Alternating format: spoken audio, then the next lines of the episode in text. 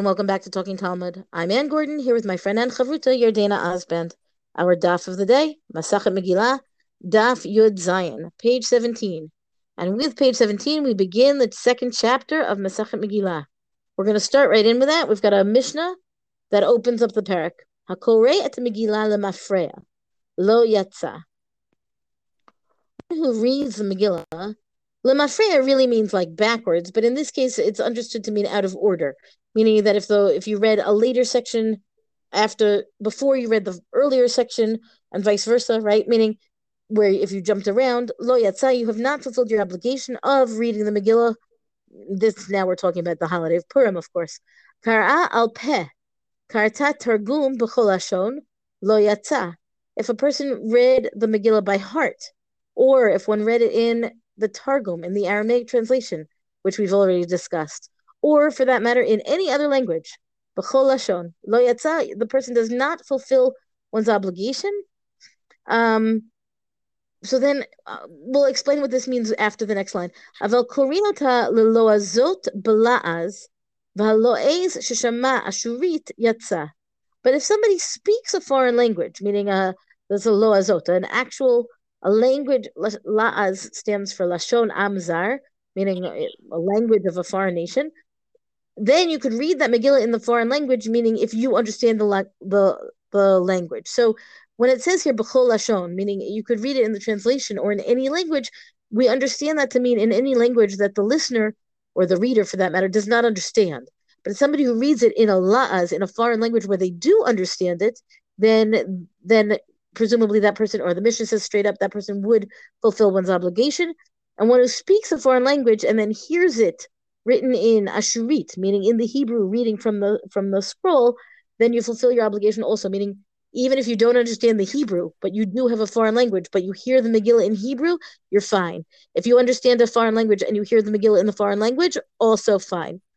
If you read the Megillah at intervals, meaning you pause, you break, you come back, right? Umit namneim, or somebody is dozing, yatsa then you do ful- fulfill your obligation um, under those circumstances. kotva dorsha migiha libo lo Now, what about somebody who's writing a Megillah, meaning the literally doing the scribe scribal? I, I don't know what the there must be a verb of this, right? To scribe or expounding on it, meaning you're you're giving a drasha on it, or you're correcting it as you go, and you're reading those words as you go. Then, if you intended, right, this is about intent. We haven't talked about intent in some time, Dana. If you're talking about if you intended to fulfill your obligation while you're doing these things, you're like fixing up the writing of it, for example, then you'll fulfill your obligation. And if you did not have that intent, then what you did doesn't count because that actually makes sense. Haitak tuva basam ubasikra komos Ubakan kanotam. If you're reading from a Megillah that was written, and it wasn't written with ink, but it's written with sam or sikra or komos or kan kanotam, kan kantom, right? These are all things that need better definitions, but um, there are different kinds of things that you could write with. I don't have good definitions for them. I literally, you know, when I look them up in a translation, it's they're translated to be the same sounds as the words. Or Dana, do you have a different translation? Mm, no, I, I think the way you said it was right.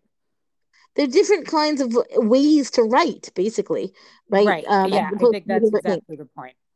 Like if I were talking about pencils, and it's not, but if it were, I would say graphite and lead, right? That kind of thing, or India ink, or you know, whatever. So it's different kinds of ways of writing. I mean, of of materials with which materials to write. To write exactly.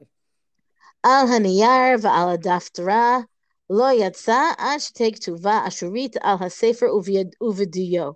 So again, if you read from a Megillah, and the Megillah was written not with ink, but with one of these other materials, or you read from a Megillah that was not written on parchment, but it was written on, and this is great, on niyar, meaning in modern Hebrew, niyar means paper. So, but the fact is that there was a, a, a substance that was called niyar before paper was around as a substance to write on or on diphthera, which is a uh, kind of unprocessed leather, then you have not fulfilled your obligation. And you won't fulfill that obligation until you go back and you read that Megillah in that's written in Hebrew and it's using the Hebrew script and it's written on parchment and it's written with ink. Meaning there are ways to do things and there are ways to do things, and this is how you do Mikra Megillah. That the the substance of the Megillah actually matters in terms of the default of being uh, to fulfill one's obligation. Um, that's the Mishnah. The Gemara here, I mean, I would say you're then Actually, I'm willing to turn it over to you because as much as the Gemara, of course, gets into it here, it's not. It's not so much these details that we've just been talking about, and it takes us much further afield into new other topics. So let's. I'm gonna leave it to all our co-learners to bone up on this on their own, and let's hand it over to you. Okay, so I'm to jump down to uh, Amud Bet, which gets into a very interesting discussion about the order of Shmona Esrei.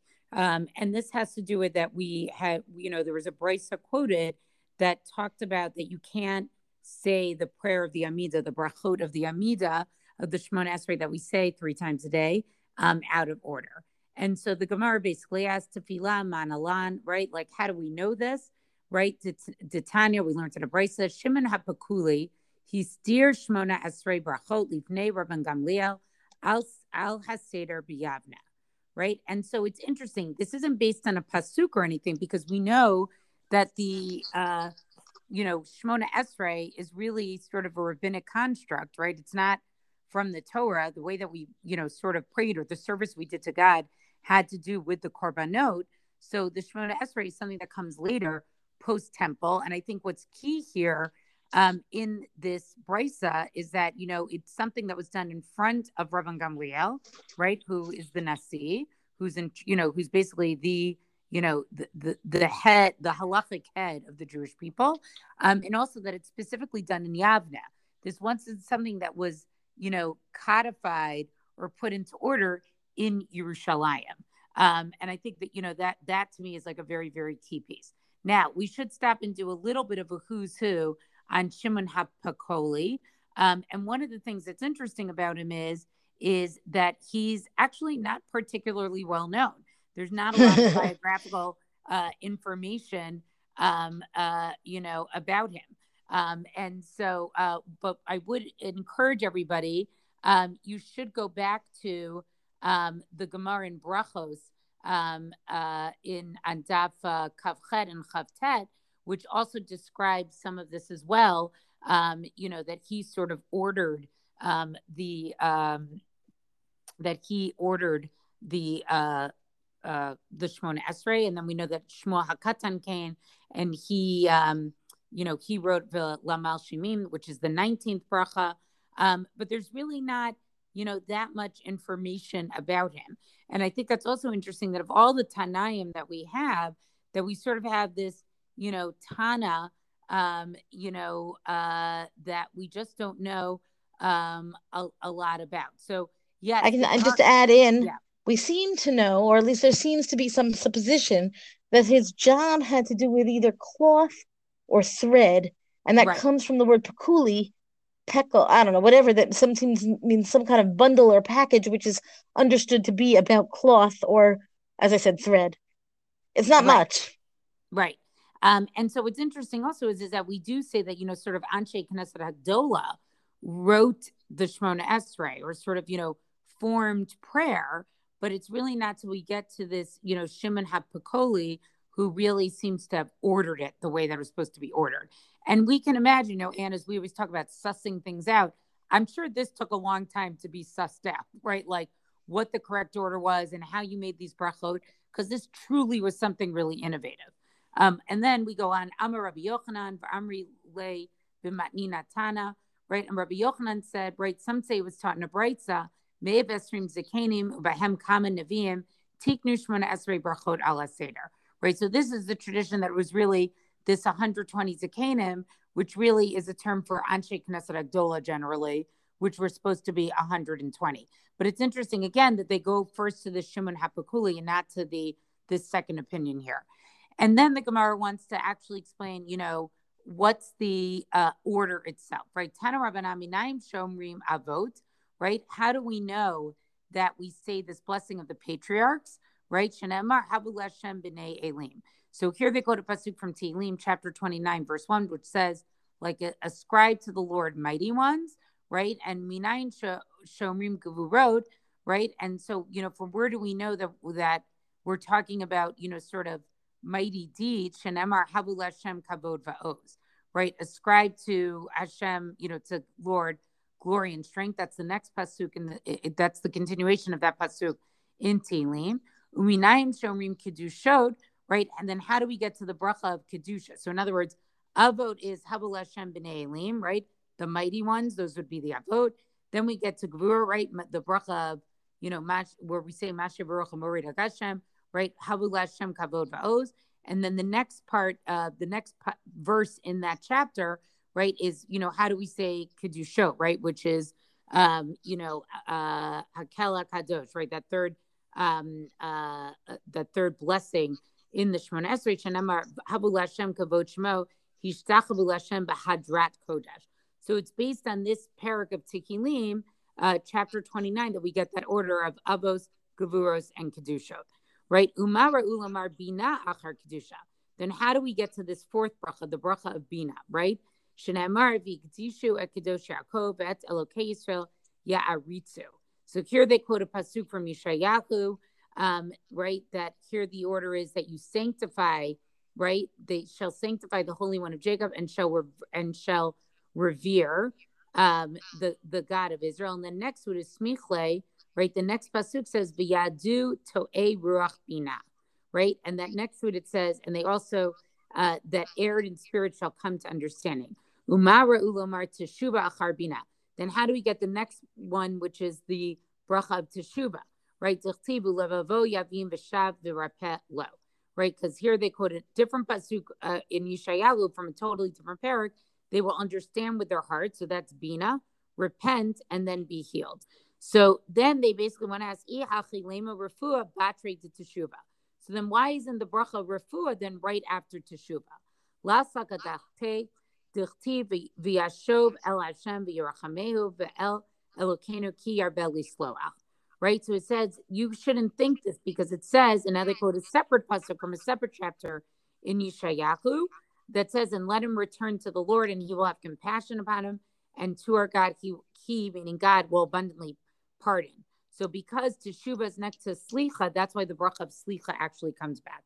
Now, uh, you know, I could go on and read basically the rest of this entire daf. I'm not going to, but essentially what this daf does is it's going to bring different psukim, and based on these psukim, basically sort of give an order. The only one that they really don't give a pasuk for is the one of refuah, right? And it says Uma Ra'ulatmo refuah. So I'm skipping down a little bit. Why is that the eighth bracha? Because the mitzvah circumcision was assigned to the eighth day of life and it requires healing, and therefore they made it into the eighth blessing. Um, but that one, interestingly, does not have a pasuk attached to it. So again, I think this is a great example of, you know, what is the purpose of these psukim here, right? They they most of them really come from uh, Ketuvim or Nevi'im. There's there's one that's from Vayikra at one point. Um, but it's sort of, you know, is this really did they really look at these psukim in order to get the order? Did they use the psukim later to justify the order? I, I'm not totally clear about that, but it's so elaborately written. You know, I do think there was actually some forethought. Like, I don't think it's just like, you know, Shimon Apakuli just sort of ordered it. I mean, it's the explanations are very elaborate here. So I have another question, which maybe dovetails or will maybe the same answer would answer both. Um, I'm curious about the placement of all of this discussion. We're going to see much more discussion of tefillah in Masechet Megillah, and I'm wondering if that's part of the Megillah's being like further removed from the Beit Hamikdash. Right? We've seen so much in all of these Masechtot to this point maybe less so in Brachot, but right, we've seen so much discussion of what goes on in the Beit Mikdash, even you know holidays that we celebrate without the Beit Mikdash, and here, Megillah isn't a a temple kind of holiday, right? It can't be, and I've I, I've completely made this up, meaning I'm completely uh, speculating here. If that's why the tefillah topics that are about how do we pray in the absence of a Beit Mikdash are found in Masachet Megillah. Listen, it also could just be liturgy, but I, I'm I'm curious about it, and maybe that's why there's so much investigation of psukim here to say like we are serious about this. We don't have a temple, but we're taking this job of well of fixing tefillah in a really serious way. So I think that's true. But the Gemara in the next stop, and I guess this is a sneak peek for tomorrow, gives an answer. And in the middle of of of Yurchet Amud Aleph, after concludes the whole order of all of the Shemona Esrei, it says the following: V'chime achar zekenim umehem neviim tiknu tefila al. So it said, wait, we had this bracelet that told us that it was the 120 elders, including prophets who established the Amida prayer. Now notice on the previous daf, you know, our daf today on Yud Zayin, that's not the order it's taught in. First, they bring down the Shimon Hapakuli, then they bring down the brisa about the 120. But here they're starting with the 120. So it says, okay, we had this at 120 with some Nevi'im. They made the Seder. Shimon Apakuli Mats has ceased there. So they're asking, what did Shimon Apakuli do so many hundreds of years later in front of Rabban Gamliel, right? We have this like no name Tana what is it that he done? And the Gemara interesting says, uh, they actually were forgotten, and he basically had to come and sort of remind everybody or rearrange them again. Um, and so, uh, you know, I think it's interesting that even something that sort of was like a, you know, it's not, you know, on the one hand, when they're saying it's the the prophets and this 120, that actually makes it pre-temple, pre-destruction of temple, I should say, right? Um, and it must have been that maybe this was something that you sort of like said if you wanted to say it, but you didn't have to say it because you sort of still had the avoda, right? Like it's not totally clear to me what was the goal of Anshe Knesset Adola in the time in Nevi'im, sort of making this Shemona Esrei. But I think this little line here in the Gemara that somehow, you know, it's it's just three words. Shechachum. They were forgotten, and then he comes and he arranges them again. So, uh, you know, I, I hear what you're saying, Anne, about it, that it's a way of showing that they're taking it seriously. And maybe that's because it was forgotten. And so they sort of had to go back to sort of recreate a narrative so that it would never be forgotten again. Because once you could justify the order, not just what the contents of the brachot were, but that the order itself mattered, then it wouldn't be forgotten again. Or, you know, like the most far flung thing I can say, I guess, is perhaps this is the asmachta, right? This is the giving of authority to the to the need of establishing the tefillah when they needed to establish it later. The easiest way to make sure that you that everybody trusts it, right, is to say shachachum, right? Meaning we used to know this and now or maybe they had like some bare bones of it back in the day and now they're fleshing it out fully. I mean, there's a lot of we could speculate here all day but is that Brisa talking about the 120 Nevi'im? Is that also like Chazal's need to sort of connect it to something right, much farther? Right. It's like they need to connect it much farther up the Masorah chain. That's our daf discussion for the day. Rank is reviews on all major podcasts. Thank you to Rabbanit Michelle Farber for hosting us on the Hadran website. Let us know what you thought about the daf on our Talking Talmud Facebook page. And until tomorrow, go and learn.